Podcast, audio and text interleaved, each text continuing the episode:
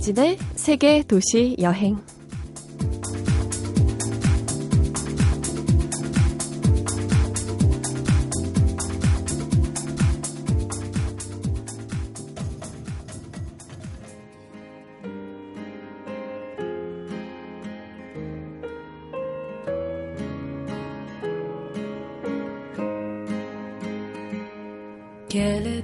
안녕하세요. 이진입니다.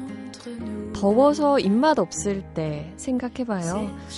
시골 평상에서 먹는 찐 감자와 옥수수. 텃밭에서 뜯은 호박잎을 살짝 쪄서 멸치젓갈 넣고 싸먹는 맛. 막전엔 어린 가지를 손으로 길게 찢어서 참기름, 깨소금에 조물조물 묻혀서 먹는 맛.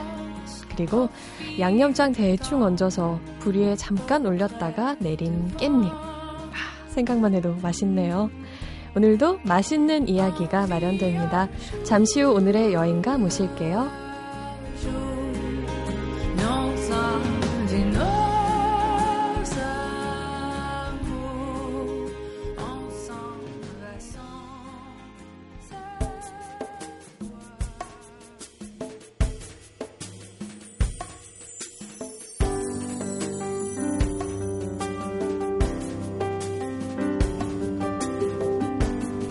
세계 구석구석을 걸어서 여행하겠다는 계획을 세우고 최고 시속 4km로 걷는 도보 여행가 김남희 씨 나오셨습니다. 안녕하세요. 네, 안녕하세요. 네, 어, 도보 여행가.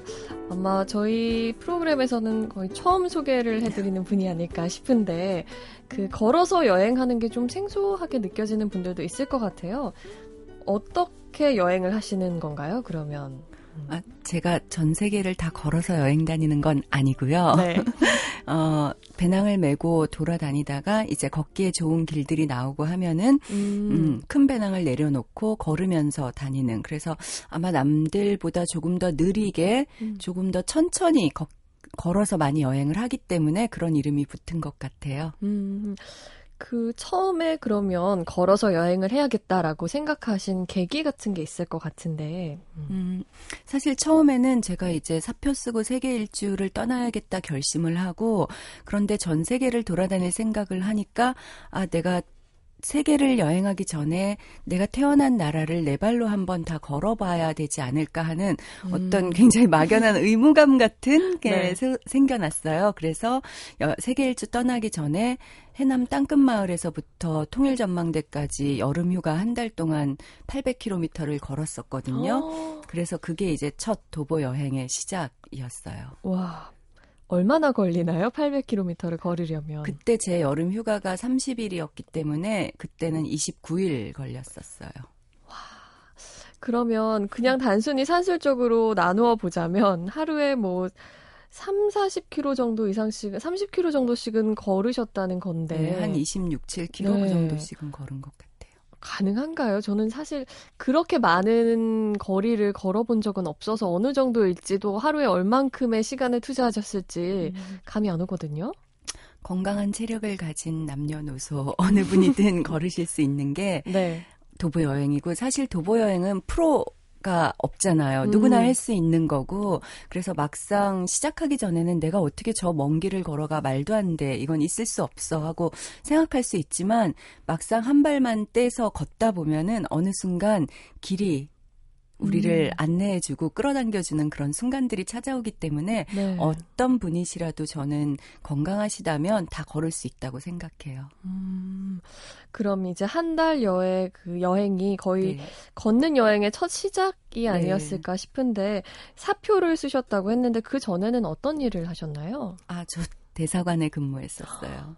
아, 네. 대사관에서. 네. 그러면 외국 여행을 할 기회도 많이 있으셨겠어요? 그 전에는? 네, 아무래도 여름 휴가가 좀 길었었고, 그래서 음. 그 여름 휴가 한 달을 받으면은 해마다 한 나라를 정해서 내년에 아. 어디 갈 것인가를 정해놓고 준비하면서 1년의 직장 생활을 아. 버티고 다시 여행을 갔다 오고, 그 다음에 또 어디 갈까를 정해서 버티고, 그러면서 직장을 견뎠던 것 같아요. 아.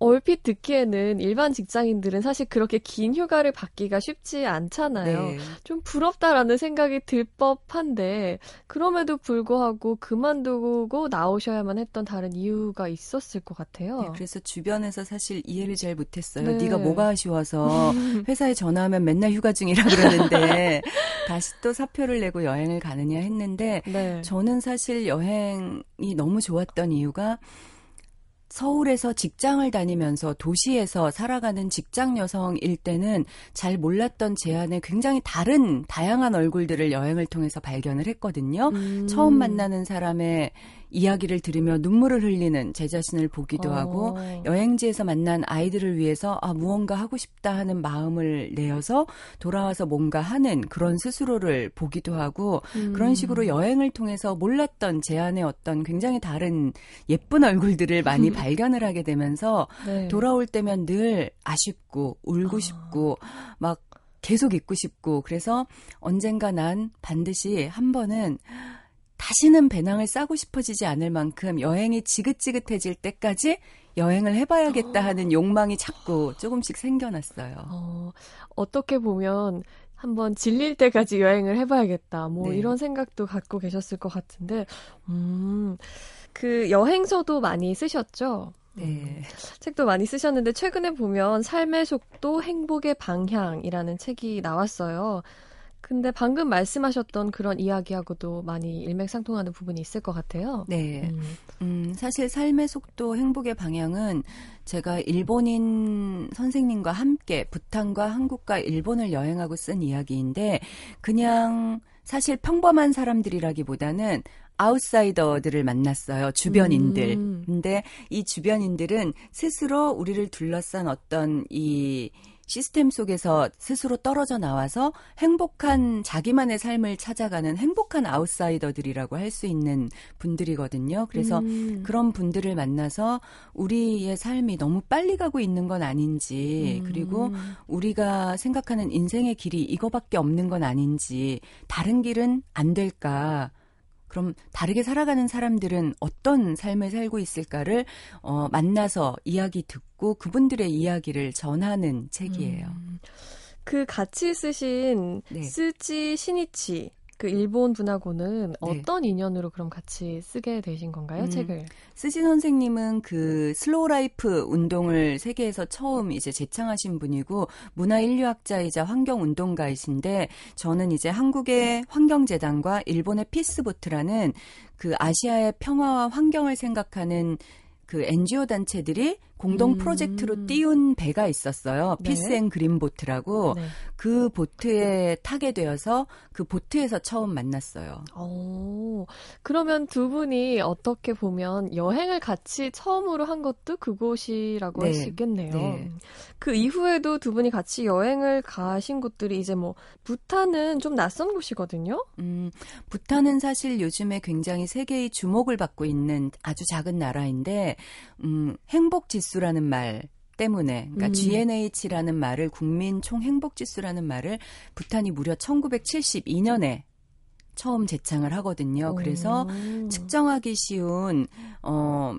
그 평균 수명을 이야기하지만 노인들의 삶의 질을 고민하지 않았고 우리는 음. 그리고 문맹률을 얼마나 타파했는지 이야기하지만 교육의 질을 우리는 고민하지 않았다. 그래서 앞으로는 정말 측정하기 어려울지라도 국민 개개인의 삶의 행복을 중심에 놓고 나라를 통치하겠다는 철학이 담긴 그런 음. 것이었거든요. 그래서 그런 실험을 다양한 실험을 하고 있는 걸로 굉장히 유명한 나라이고 행복 지수를 조사하면 그래서 항상 아주 낮은 국민 소득에도 불구하고 세계 최상위급에 들어가는 나라거든요. 네. 그래서 저희도 부탄 사람들이 행복하다는데 진짜 행복해? 얼마나 행복한지 한번 볼까 하는 그런 마음으로 찾아갔던 곳이고요. 실제로 그 행복 지수가 높다는 거를 느끼실 수 있었나요? 어, 저는 정말 그 사람들을 가만히 바라보고 있는 것만으로 그 사람들 곁에 있는 것만으로 굉장히 제 마음이 평화로워지고 음. 따뜻해지고 제 삶의 속도가 좀 느려지는 듯한 그런 경험들을 하고 와서 어 가기 전에는 사실 굉장히 좀 삐딱한 시선이 많았었는데 네. 다녀온 후에는 그 부탄이 완벽한 파라다이스는 아닐지라도 분명히 그 안에도 우려와 모순들이 발견되고 음. 있지만 그럼에도 불구하고 우리가 굉장히 주의 깊게 들여다봐야 할 그런 가치가 있는 실험을 하고 있는 곳이라는 확신을 굉장히 많이 갖게 되었어요. 어, 그런 감정들을 느끼게 되었던 구체적인 어떤 특별한 경험이나 아니면 기억에 남는 뭐 장소라든지 있으신가요? 음, 어떤 청년이 한 명 있었는데요. 깔마 왕축이라는 26살짜리 청년이었어요. 그런데 저는 이 청년을 보면서 일단은 어떤 걸 느꼈냐면은 사람의 몸이라는 게 그 몸을 써서 노동을 한다는 게 이렇게 아름다운 거구나 하는 걸 느꼈어요. 그분은 체육관에서 열심히 제자리 뛰기 해서 만들어진 근육이 아니라 네. 정말 일상의 모든 부분을 몸을 써서 아, 그 과정에서 만들어진 근육이었거든요. 그래서 마을 최고의 사냥꾼 인데다가 음. 마을 최고의 춤꾼, 타고난 노래꾼. 네. 그래서 길을 걷다가 예를 들어 제가 저 높은 나뭇가지를 올려다 보면서 어 저기 매, 여달, 매, 매달린 열매가 뭐지 하고 이렇게 쳐다보면 따오나요? 원숭이처럼 나무를 막 타고 올라가서 그 열매를 탁 따갖고 내려와요. 그리고 네. 제가 도착한 그 마을이 전기도 수도도 들어오지 않는 마을이었는데 음. 저를 위해서 그 전날 뚝딱뚝딱 간이 화장실을 어. 지어놓고 우와. 그리고 정말로 몸을 써서 일을 하는데 그 노동이 전혀 힘들고 어렵고 지겨운 노동이라는 느낌이 아니라 너무나 신명나게 일을 해서 보는 것만으로도 그 사, 음. 보는 그걸 지켜보는 사람마저 굉장히 행복하게 만들어주는 그런 사람이었어요. 그래서 제가 거의 살짝 반했던 청년이었고요. 네. 실제로 세계의 많은 여성들이 그런 이유로 부탄의 남성들에게 반한다고 해요. 어. 우리 사회에서 선진국에서 이미 도시의 남성들이 잃어버린 야생성을 그들이 아직 가지고 있다고 그런 어. 이야기를 하거든요. 근데 정말 그 말씀해주신 잠깐의 이- 그 에피소드지만, 아, 사실 힘들 수도 있는 일이고, 네. 그왜 힘든 일을 하는 사람을 보는 것도 지켜보는 사람에게도 힘든 일이 네. 되는 경우들 있잖아요. 근데 그 반대의 감정들을 불러올 수 있다는 네. 게참 신선한 충격이었을 것 같다라는 생각이 또 드네요. 그러면 기억에 남는 곳도 그 부탄의 멋진 청년이 있었던 그곳일까요? 아니면 혹시 다른 곳이 또 기억에 남으신 곳 있나요? 음, 선생님과 다녔던 많은 곳 중에 사실 저를 가장 많이 흔들었던 곳은 일본 홋카이도에 있는 베데레 집이라는 곳이었거든요. 네. 베데레 집은 정신질환을 앓는 장애우들이 음. 함께 만든 공동체예요. 그래서 네. 정신장애를 앓다 보면 병원 네, 입원과 퇴원을 반복하고 사회와 격리되어서 살아가는데 음. 그런 우리도 사회 속의 일원인데 사람들과 가까워지고 싶어 사회의 구성원으로 뭔가 하고 싶어 하는 그 바램을 가지고 이 사람들이 공동체를 만들고 회사를 설립을 해요. 네. 그래서 다시마를 포장하는 아주 간단한 일부터 시작을 해서 아. 지금은 굉장히 이름이 알려진 어떤 공동체가 되었는데 음. 이 회사의 목표 랄까 음. 이념이랄까 이런 것들이 너무 재밌어요. 네, 어떤 건가요? 예를 들면 안심하고 땡땡이 칠 수 있는 회사.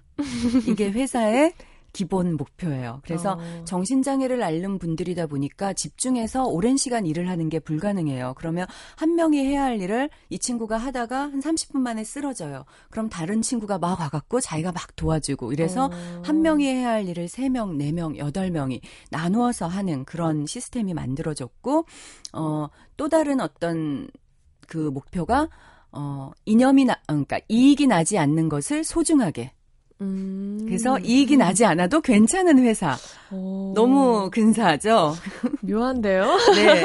그리고 또 다른 어떤 것들이 있냐면은, 어, 회사의 목표 중에 하나가 네. 하향 지향이에요. 인생이라는 건 태어나서부터 음. 결국 죽음을 향해서 가는 과정인데 우리가 그걸 무시하고 그 현- 진실을 마주보지 않고 마치 생이 끝나지 않을 것처럼 끝없이 올라가려고만 하는 데서 모든 음. 문제가 생긴다 생각을 하고 하향 지향을 그 공동체의 목표로 이야기를 합니다. 그리고 또 제가 가장 마음에 들었던 그 이념 한 가지는 뭐였냐면은 오늘도 내일도 순조롭게 문제투성이 라는 이야기를 해요. 순조롭게 문제 네, 없이 아니고 그러면서 세상에 태어나서 네. 인간으로서 살아간다는 건 처음 순간부터 마지막 순간까지 끊임없이 문제를 직면하고 그 문제와 뒹굴고 문제와 끄, 문제를 끌어안고 살아가는 과정이기 때문에 문제가 많다는 건 당신이 살아있다는 너무 훌륭한 증거라는 거예요. 그래서 음. 문제가 있어도 괜찮아 이런 거였고 그 베델의 집의 공동체의 가장 큰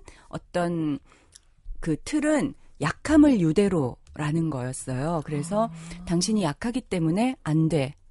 격리시키고 배제하는 게 아니라 약하기 때문에 당신도 나도 다 똑같은 약한 사람들이니까 우리 함께 음. 약함을 유대로 해서 잘 해봐요. 이런 이야기를 해요. 그래서 네. 사실 우리 사회가 점점 힘들어지는 거는 약해져서는 안 돼. 맞아요. 약한 모습 보여서는 안 돼. 음. 그런 굉장히 강해야만 살아남아야 담을 수 있어 하는 그런 신념들 속에서 살아가다 보니 약한 사람들을 스스로도 마음속으로 음. 좀 멀리하고 제도적으로 차별하면서 결국 강자만 살아남는 아주 잔인한 사회를 만들어 왔다고 생각을 하는데 음. 그런 베델의 집의 모습을 보면서 저는 정말 망치로 머리를 얻어 맞은 것처럼 충격을 받았어요. 네. 맞아 인간은 다 누구나 약한 존재인데 우린 왜 그동안 이렇게 강한 척하면서 살아왔을까?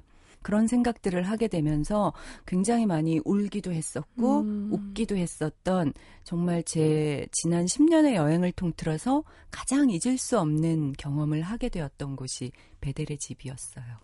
네, 저도 처음 들을 때는 뭐 사회나 이런 뭐 경제 단체 이념으로 봤을 때는 그런 게 가능할까 싶으면서도 요즘 정말 남을 밟지 않으면 네. 내가 올라갈 수 없는 그런 세상이 되어가고 있으니까요.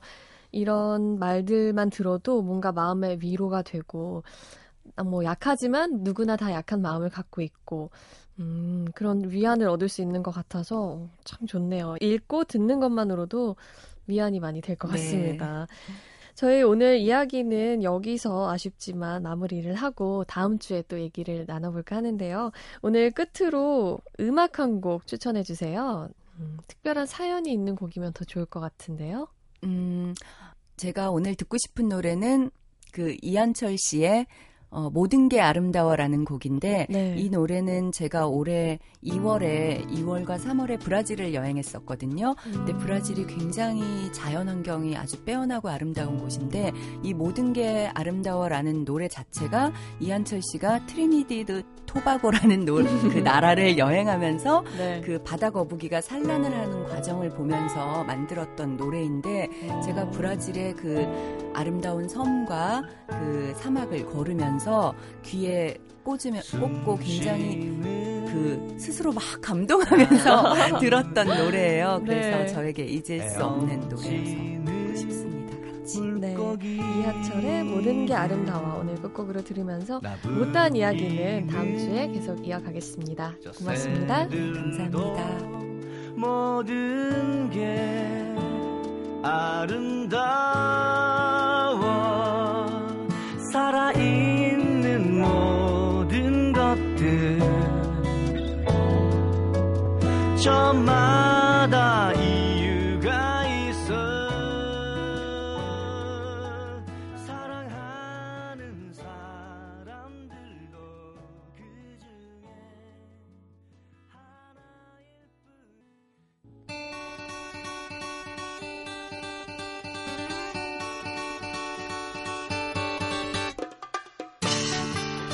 찌는 더위가 싫다가도 비가 쏟아질 땐 하늘에 쨍쨍 떠있는 태양이 그리워지죠. 날씨가 오락가락했던 한 주. 이분은 어떤 여행 계획을 세우셨을까요? 여행 작가 이아람 씨. 안녕하세요. 네, 안녕하세요. 제가 2주 동안 해외 출장을 다녀왔거든요. 네. 그래서 올여름은 비행기 좀 그만 타고 여름 휴가는 강원도로 식도락 여행을 떠날까 생각 중입니다. 좋죠, 강원도. 가실 때 저 좀 같이 데려가 주세요. 언제든지 오세요.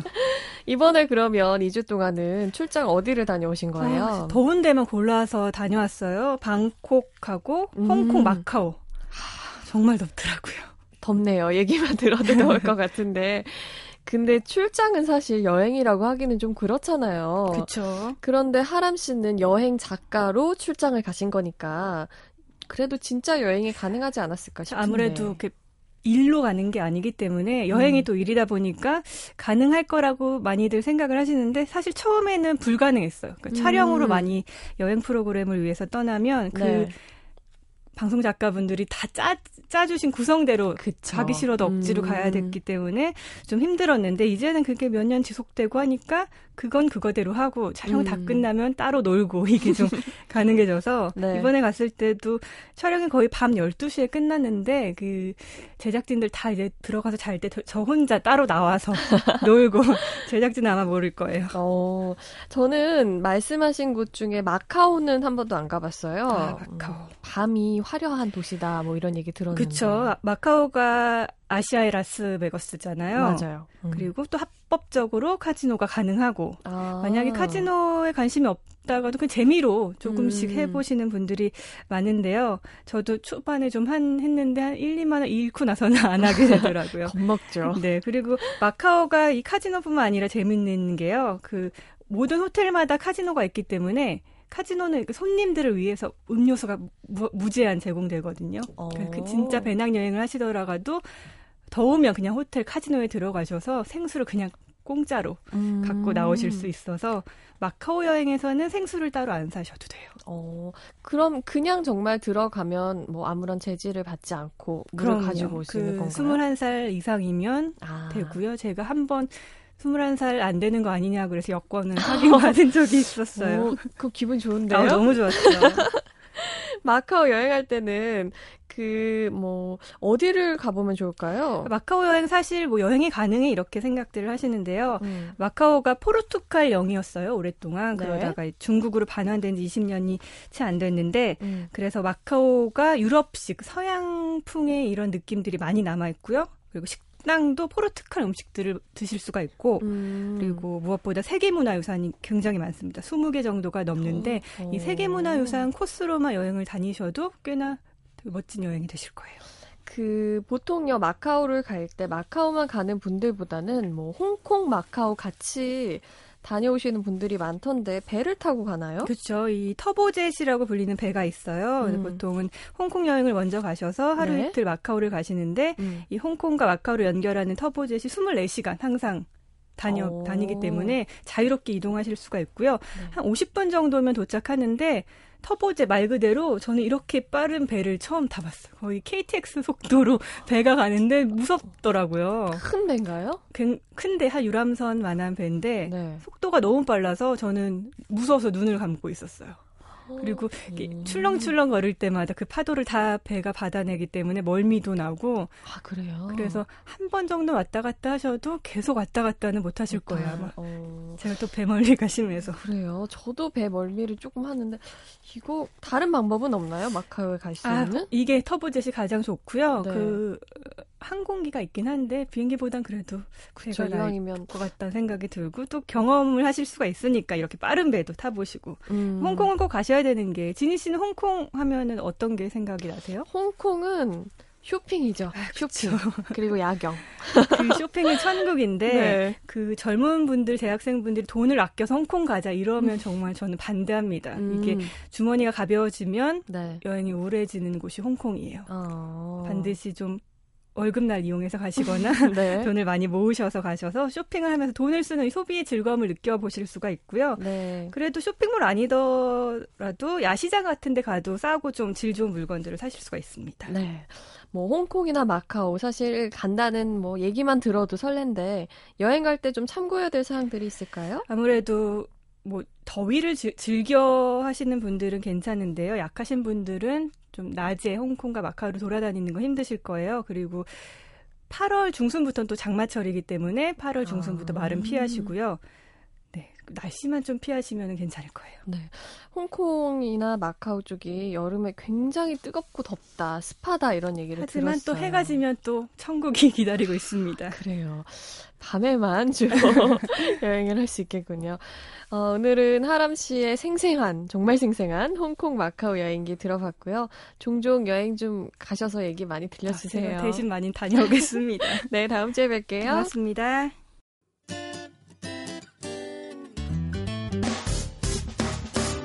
기쁠 때면 내게 행복을 주는 슬플 때면 나의 눈물 닦아준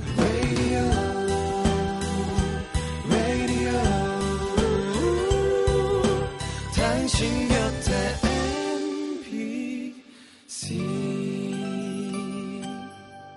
MBC 라디오는 mini와 pooq TuneIn 어플리케이션을 통해 모든 스마트 기기와 PC에서 청취가 가능하며 팟캐스트로 다시 들으실 수도 있습니다.